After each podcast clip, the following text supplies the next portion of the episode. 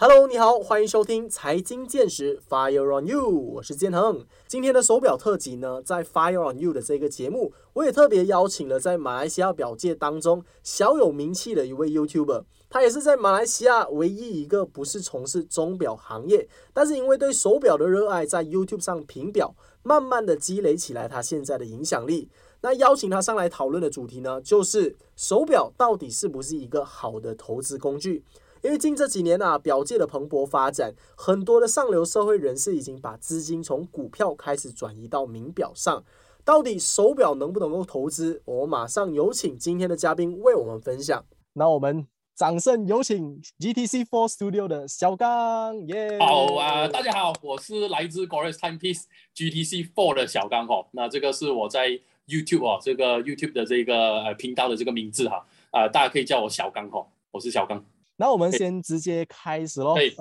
开始讲一讲你怎么样开始接触手表的。我接触手表是，其实我小小都有都很喜欢表的。如果你有看过我分享我自己喜欢表的那些经历啊，对，其实我小小都很喜欢手表的。但是真正收到我人生第一只表的时候，是我是6年级啊，那时候爸爸毕业旅行啊就有买过个表给我，不过也是因为不会保管啊，那时候回的时候就也是弄不见了，一个Casio的手表来的。OK， 对啊。然后到中学，那时候很流行的 ODM， 我不知道你有没有听过？没有听过啊。ODM 的手表啊，很出名的，以前。买都要，那时候啊，20多年前都要300多400块的那时候。OK。说你在学校戴那个表啊，哇，就是可以讲是有钱人了，戴那个，对，很美的。然后后来就当然也有，因为我最近我有在拍自己的收藏 YouTube 频道嘛，就我没有放过一集的，然后现在第2集 collection 就是讲一些自己以前，因为其实我看很多人在 online 分享表哦，你会发觉他们分享表都是这个不要加进去啊，分享表就是因为就一来就是 AP 啊 PP 啊，全部他就跟讲。对我收藏，其实我觉得，如果你一个真正喜欢表的人，我不可能他以前没有一些表了嘛，然后突然间就他全部就是一个名表，所以我做这一个 video， 自己最近拍这个 video 就还在拍住啦，所以自己刚好就有一些表是还没有拍完的，就是我读书的戴的表，OK， 到现在还有在留着啊，这些 Fossil 啊，Titus 啊 ，Casio 啊，这个 G-Shock 啊，这个以前也是很流行了，这个有一点颜色了，这一些我都还在跑了，没有坏的，我都还有是拿来戴的了，因为都是就是那时候 Form 3 开始啦 ，Form 2、Form 3开始，妈妈有时候旅行啦，家人旅行的时候就会有买一些表这样子，所以一路以来，其实我从读书开始慢慢出来，到自己买表都有一直在接触手表的，对。我发现到真正喜欢手表的，他们没有太过去在意那个品牌啊，或者是 quality， 他们更多在于是它当中的一些故事、一些情怀。对。其实这一次不是没有什么特别，但是你问我喜不喜欢，我非常喜欢，因为妈妈送的嘛，对吧？当然，意义是大过我自己任何买的一只表的，所以我还没有电了，我还坚持啊，一直要去维修啊，维修就是换那个电池啊，那些之类就是有去骂他啦，放好了这样子啊，不会说因为我有新表，那这些表我就丢一边，也就不会了。对，那你认为手表其实为什么它会有收藏价值嘞？在现在的市场来看的话啦，手表它其实是一个非常有吸引的一个东西了。当然，它是一个它属于一个 jewelry 的一个 category 啦，一个项目。对。所以这个也造就了它有一个非常就是怎么说奢侈的一个地位了。对，就好像有钱人玩投资酒、投资名花、名牌包包，那好像名表这一些，就是但是表它特别是因为它很小，你基本随哪来哪去到哪里都可以，这个就是一个非常非常大的优势。第二是表它不会烂掉，它不像别的一些东西，因为表是属于金属的东西，基本上只要你有简单的照顾不要讲那个你给人家偷了，不要说你弄不见了，那个不要讲了，至少不要以人为，只要你是恰当的去照顾好它、保养它，基本上你放一个2-3代啊都不是问题的。就好像你玩百达翡丽的广告它都有讲嘛，基本上你不会成功有百达翡丽，你只会下一代保管不了啊，这个意思哦。是是是，所以基本上表第二个就是这个好，第三个它的这个交易，当然我们投资有很多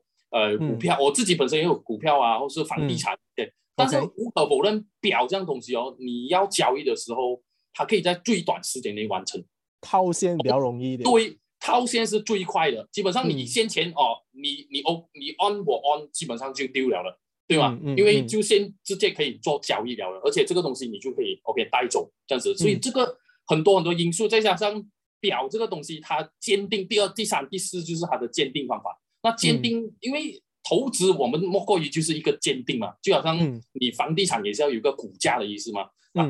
手表来讲，你的鉴定方法也是就是说不会非常的困难，就基本上有一个专业的一个钟表哦，鉴定师或钟表师，基本上你就可以完成这一个东西。所以它基本上在种种很多很多因素之下，造就很多目前市场上有能力的人啊，或者我们说一些有钱人啊，都非常喜欢投资手表。它经过历史的演变，已经慢慢变成一种身份的象征。对对对，可以这样讲啊，怎么说呢？很多人讲是一个奢侈品，对，没有错。我可以这样讲。当然，有些人问我，你戴手表会不会看时间这样子？我其实个人觉得我会的，因为如果我是这个做生意，我是一个我出来跟人家谈东西的啦。就好像你讲我的行业来讲的话，那不可能我问人家几点，我这样口袋我拿一个电话这样看。对，这样不是显得我很 low， 很不专业。我一看时间，我不到一秒就可以知道时间。其实它还是有它的那个用处。对、哦。然后就好像它表基本上不可能，我很有能力，我不可能我打开荷包给人家看我很需要张卡。不可能，我加一个 Porsche， 我把那个 Porsche 开去人家18楼的那个 office 的嘛，这样显得我很 low class 。可是一个表，你不能把讲完所有的事情啊，所以这个就是表它的这个魅力之处。对了，这个它的用意啊，它这个身份的这个象征。尤其是我们男人啊，因为我们的首饰的选择其实不是很多，像女人他们有包包啊，有项链啊，男人就有手表而已。对，手表、眼镜，人家就是看这些啦，或是你的腰带啦，就是这一些啦，就是基本上男生就是讲这些啦，我们这样讲。OK， 了解。那其实小刚自己本身是有在投资手表的吗？我有收藏一些手表的，Rolex 的 Batman， 一个蓝黑的那个圈 GMT 啦 ，Master Two 那个我们叫，然后Batman 其实这都是民间的一些称呼啦，然后或是那个 Hulk。它就是也是它的，其实它的名字叫水鬼啦，就是 Submariner，Submariner 就是水鬼，就是绿色的那个圈哦，我也是有一个。那时候我买的价钱是3万多而已，我以retail price 买到，而且是全新的，我不带的，因为我知道它已经炒就来了，所以现在已经炒到8万9万以上了。所以你买这些手表是完全没有拿来带，只是for投资而已的啦。对，所以我基本上都一些我都没有来带，其实也不算投资啦，就想到，如果你是说投资的话，真正要投资的话，我可能都不止那1-2粒嘛，我早都买了18粒回家了咯，可能都不止几百粒哦。但是我当然不能讲投资啊，因为我不是什么有钱人，我也没有这个本钱，我也没有几百万、几千万拿出来投资啊，我也不是。从事这个卖表的行业，我也不是在这个表行做的，所以基本上这一个只是我觉得，有钱我就买来收藏，因为毕竟它是有一个价值，它会增值，对吧？我可以这样讲，同时自己又喜欢，不一定说它投资啦，只不过我喜欢的当中，当然它又不会失去它原本的那个价值啊，而且一直增值啊，就好像我们说劳力士来讲，就你戴了10年20年。你卖回出去还有钱赚，这个东西难以找哦。对，这个东西你真的是没有在别的东西看到了。给你show off了一大轮，在朋友面前哦炫耀了10年20年的时候哦，你卖出去哦，你还有钱赚的，这个东西是难以找哦。我讲，对呀，这个是手表的魅力啦。所以你自己本身认为啦，手表它真的是一个可以投资的工具嘛？像你自己本身也有在投资股票啊、房地产这一方面，因为怎么讲，股票它都是生产性资产嘛。你买股票，它会生很多的小股票，它会给你 dividend pay。但是像手表，它就是只能够靠增值，或者是只能够靠保值来做投资，它真的是一个好的投资项目吗？我可以这样讲啦，我自己个人经验啦，手表会比较属于安全的一个，就是说把你的钱比较安全的放在那一边。因为它毕竟不像，我不是说要跟房地产或股票来做个比较啦，这个是不能做比较，因为毕竟东西是不一样啦。只不过我自己的经验，我有在这些东西有经验嘛，因为自己有房地产等等之类的。因为它股票你会上下很快啦，就好像我们讲，但是手表不同嘛，手表只要时间够长，有基本上就算它不会这一个款可能不会增值太快的话。基本上通货膨胀率的话，基本上我们钱也来小的话，那你以后啊，毕竟经过一个10年20年的话，基本上你这个表的价格还是会有上涨的这个空间的。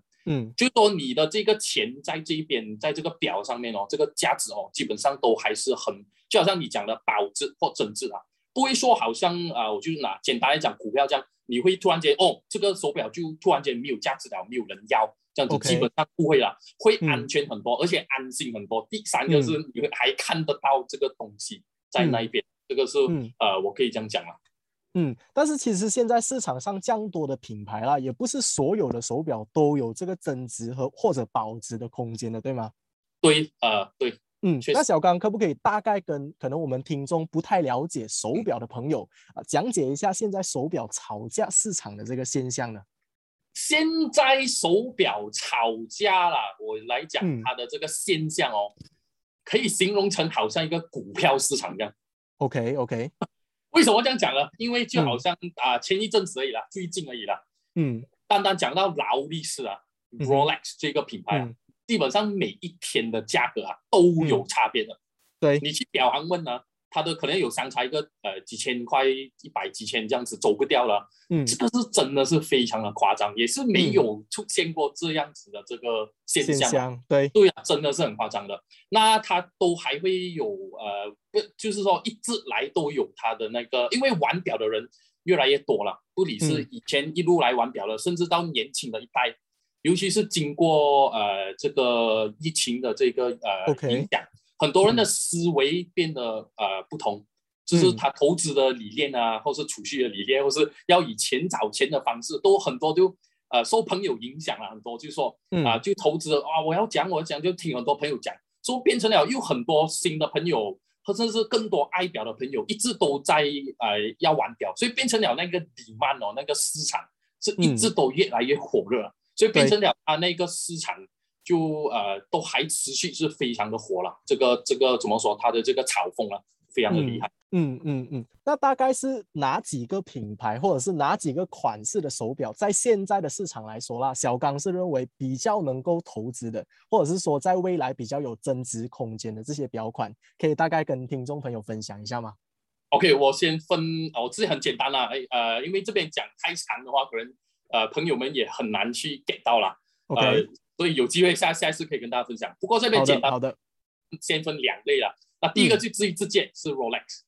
劳力士以前呢可能是特定的款式，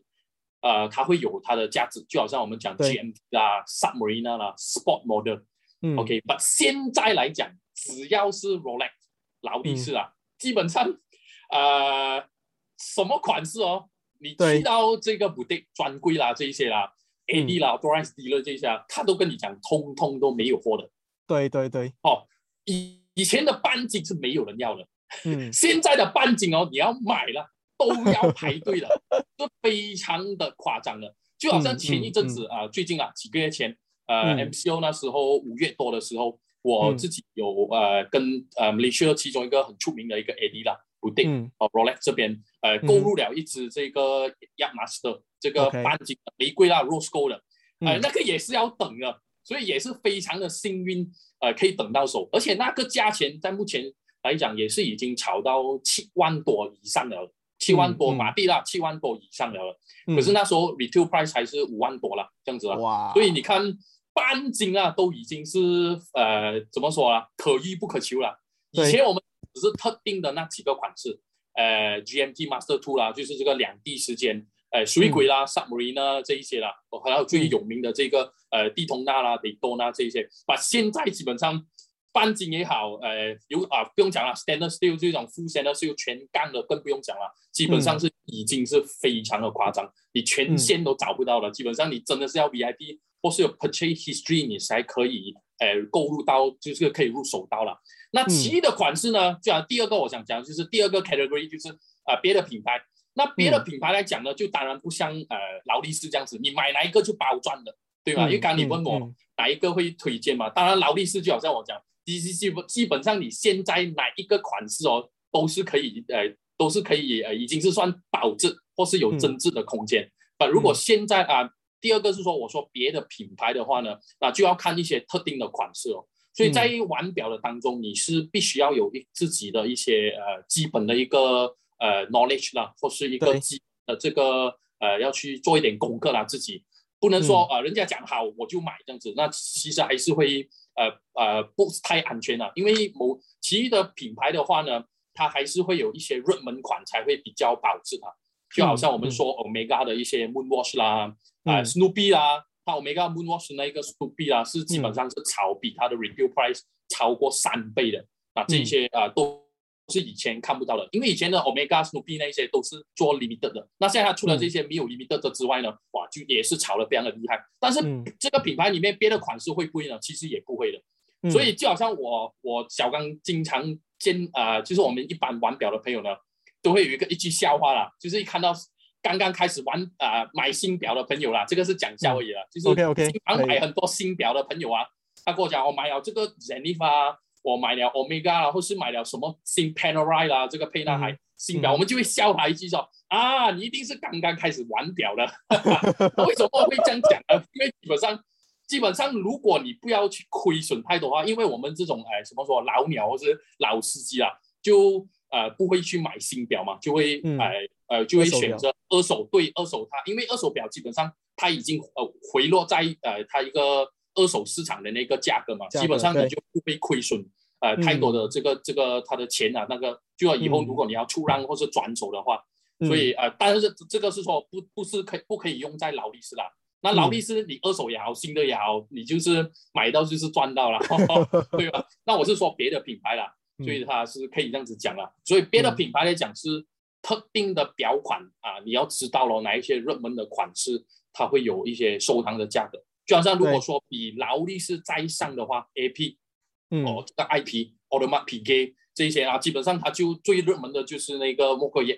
它的这个 Royal Oak， 它 Royal 全杠的那个炒的非常的夸张。那以前一来也是有炒，只不过没有炒过这样夸张。慢慢也是一直有在上了，其实不只是劳力士的，那你有玩表的朋友其实也知道啊，在别的品牌里面也是那些热门款呢，也是一直其实都有在上的，它的价格一直有它的那个炒风的。那它的那个 Royal Oak 的 Offshore 就是所谓比较大的那些运动型的表款，以前你还可以买到的，那现在也是慢慢看不到了。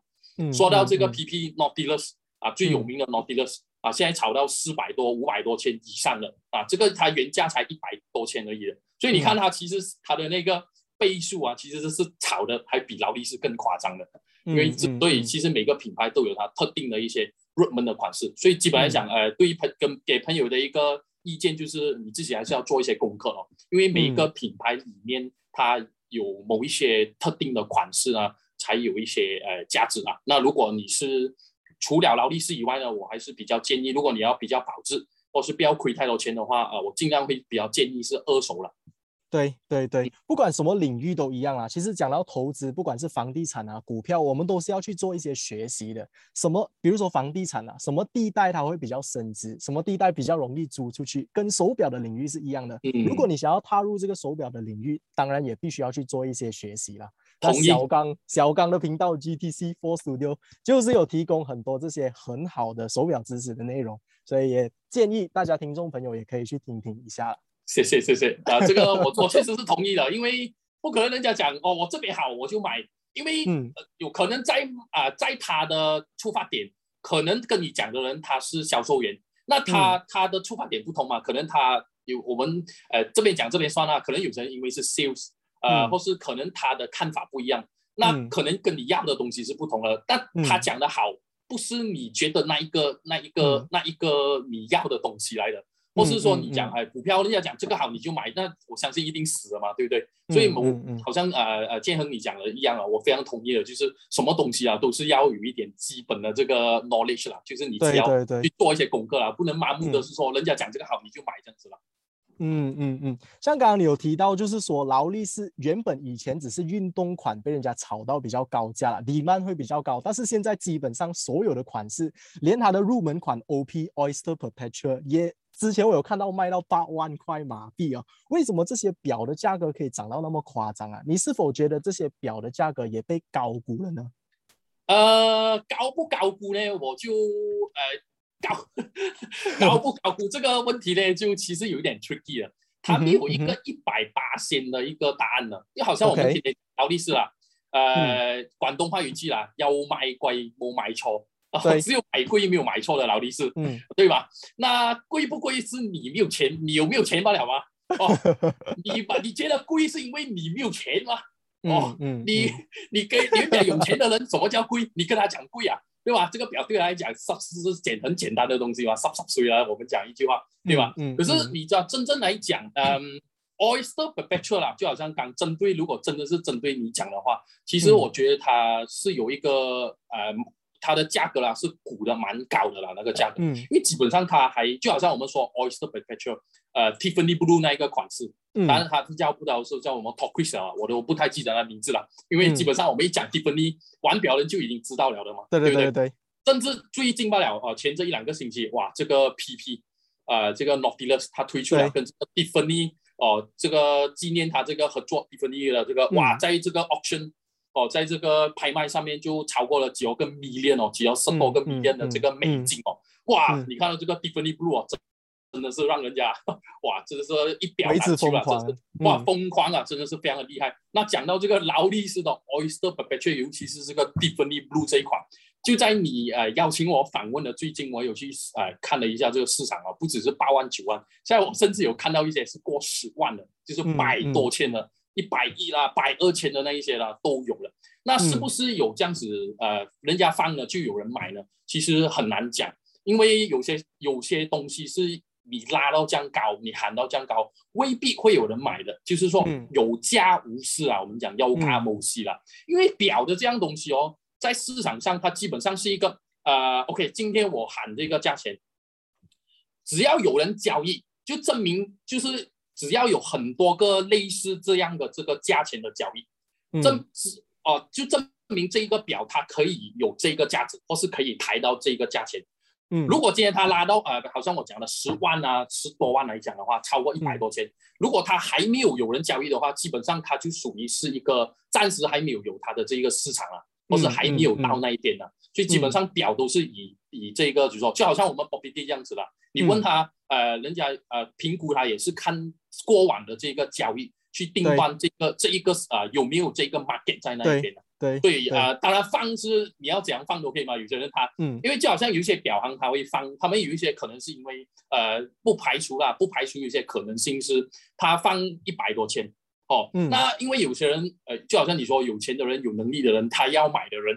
基本上他或是有些人不太会表的人，他只是想买。这样如果今天我放百多千，那基本上7、80千，他是不是7、80千 OK 便宜吗？他看到比那个价格低很多的话，那就有了下面那一些交易嘛，对不对？所以这个也形成了这个可能有一些是他们的一些手法了，所以它其实有很多很多的因素了。对，所以其实都是依靠这个 demand and supply 来决定它的这个价格是否有到这个价位了。这个价位有没有人是会出手去买，就有没有过往的这个history 啦，就是到这个价格了，去估这一只表的这个价格到哪里了。不过目前市场上 Oyster Perpetual 全杠的这些呢，在我身边的朋友啦，不理是 Tiffany Blue 啦，或是黄面啊，就是这个 Yellow Down 这些，我暂时还没有看到有朋友在戴了，所以真的是很难见到啦，真的是很厉害啦。那其实我们刚刚一直都有在谈到劳力士的这个炒价现象啊，然后它未来还有很大的这个升值空间。其实我一直都有一个想法的，就是有没有可能我可以到英国去工作？因为英镑兑换马币的那个汇率啊，大概是6倍嘛，就是1块英镑大概是5块5马币啦。然后我就去英国那边工作，可能是去洗碗。如果这样子硬存1年的话，也可以买到3个可能 Oyster Perpetual， 因为在英国那边的价钱大概是5000、6000英镑就能够买得到一粒劳力士了。所以我在那边1年买了3粒表，回来马来西亚这边卖。你觉得这个方法可以行得通吗 ？OK， 首先我想问你，你有没有到过英国啊？没有。OK， 非常好，难怪你会这样子想啊。其实这个问题哦，有一点像你问我，有些朋友很多问我，我甚至我曾经自己想过的，我问在新加坡打工的一些朋友或是一些客户啦，不要讲到这样远了，就是说你就好像在问着，你去新加坡做工，我存了一大笔钱回来做生意可不可以？就是有一个。同感啊！当你问我这样的问题，我会就是我也曾经问过朋友这样子。那其实这个问题呢，没有错了。对了，看你自己怎样去看这一个情况啊。因为就好像你讲，不过如果针对你讲的，我不吃不用，我真的是存有几多个人可以做到，对吗？你带那一笔钱。第二是我去过英国。就好像我之前去了伦敦，几年前啊，5年前啊，也就是超过5年的事情。那时候我去到机场，我记得我回的时候，在机场劳力士水鬼黑啊，青色的，5000多英镑罢了。你没有讲说真的是几千英镑而已。那其实它几千英镑，当然其实它换算马币的 retail price 大概同样的大同小异。因为其实Rolex 它全球的这个 retail price 啊，你在它的官网看呢，就是官方的这个网站呢，它的 official 的这个 website 马来西亚的，甚至你去看它的这个原本的 retail price 都已经写在那边了。对，那时候进行换来其实不多，只不过你觉得他们的钱大吗？你5000多你就觉得它感觉很小嘛？你还没有乘6下去嘛？其实那当然其实说回来。其实我是真的有看过，亲眼看到了，只不过那时候没有钱买啊，所以现在啊，你问我这个问题的时候啊，我第一个脑海就出现那个画面，其实我到现在都很后悔，就是真的是没有买到那一个表。好，所以现在回到来你这个问题，如果现在你问我这个问题的话，基本上是比较难，因为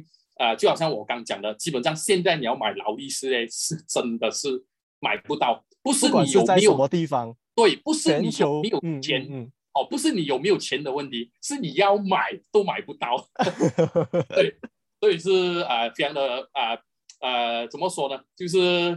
一表难求了。我们讲劳力士。对。但是其实我比较想问的就是在英国那边啊，就是你自己身为游客，虽然你是有钱啦，但是那边的 AD 他们会不会愿意把表卖给你的？不会的，也是我有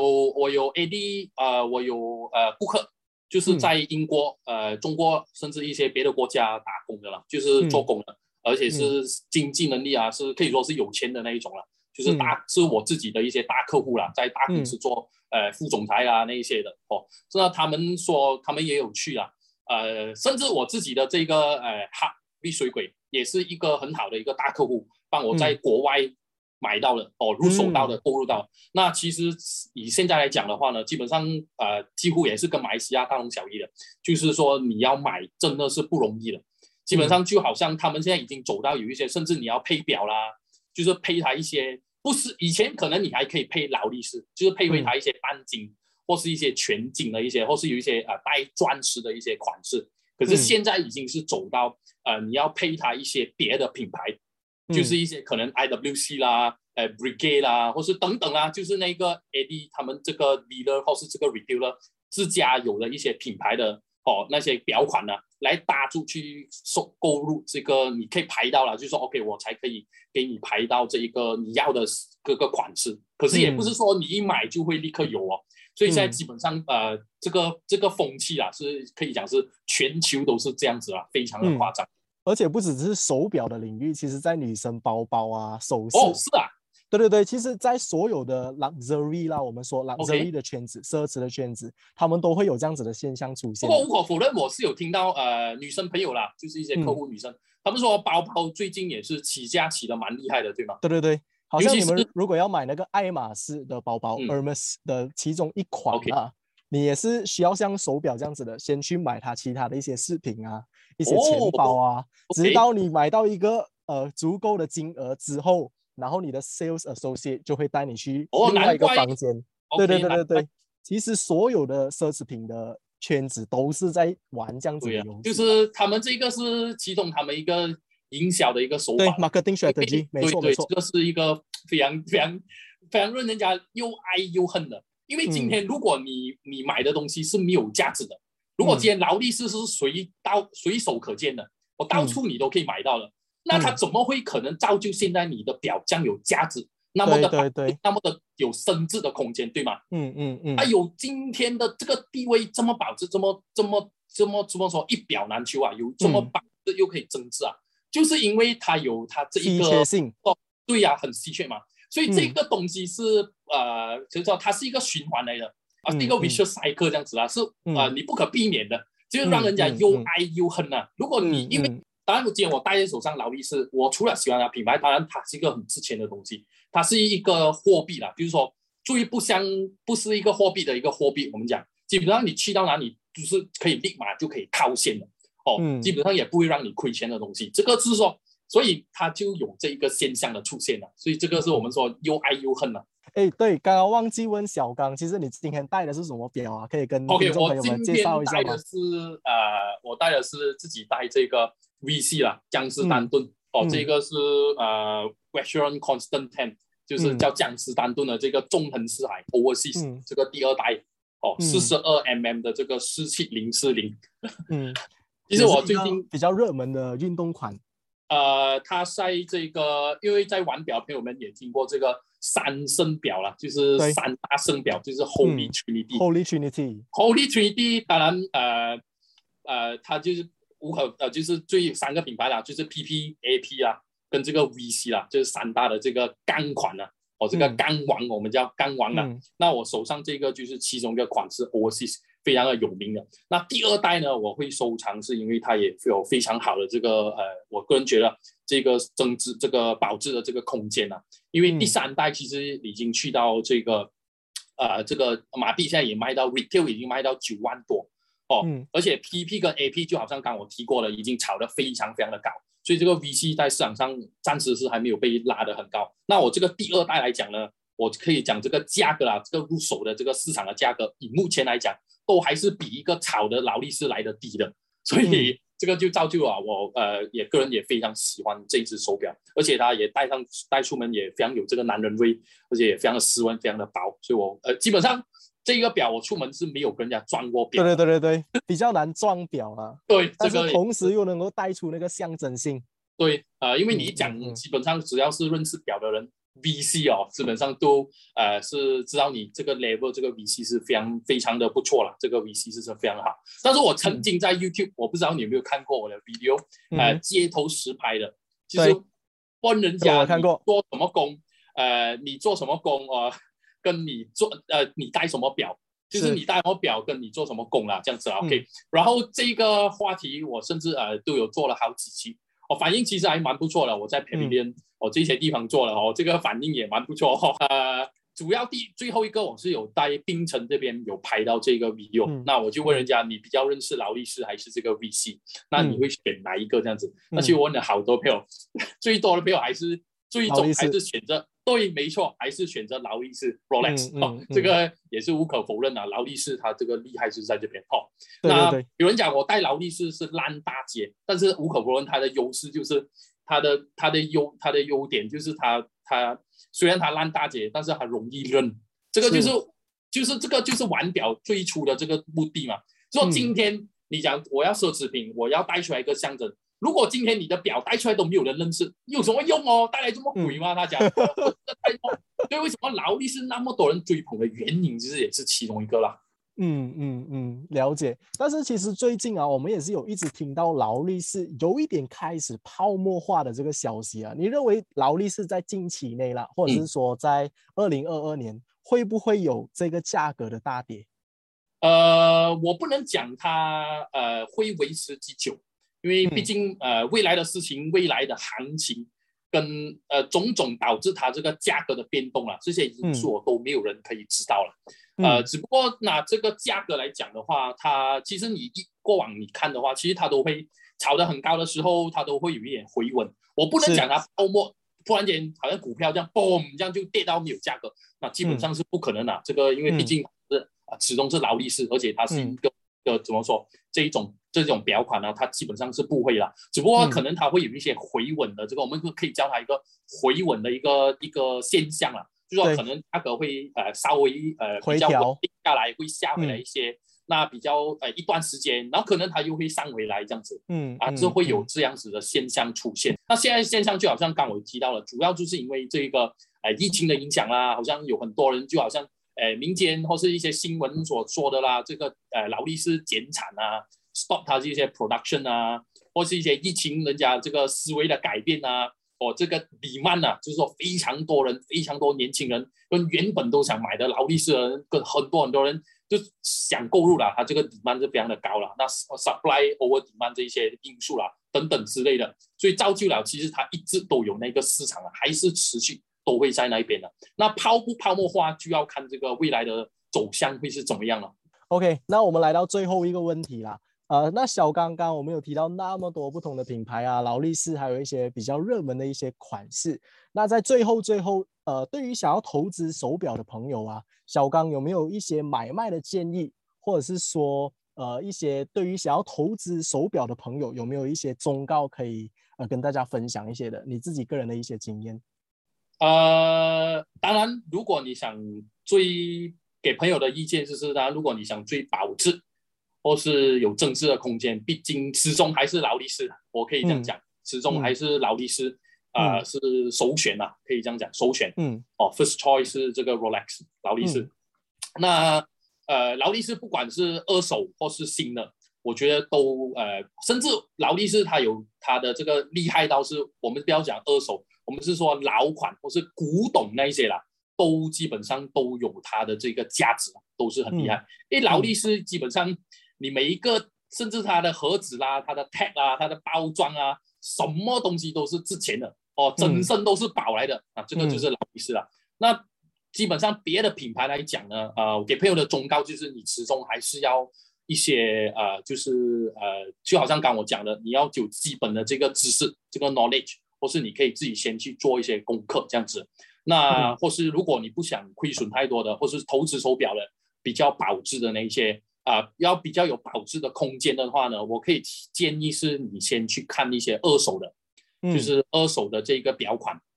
你可以先从二手去入手这样子，那你先慢慢再开始这样子哦。那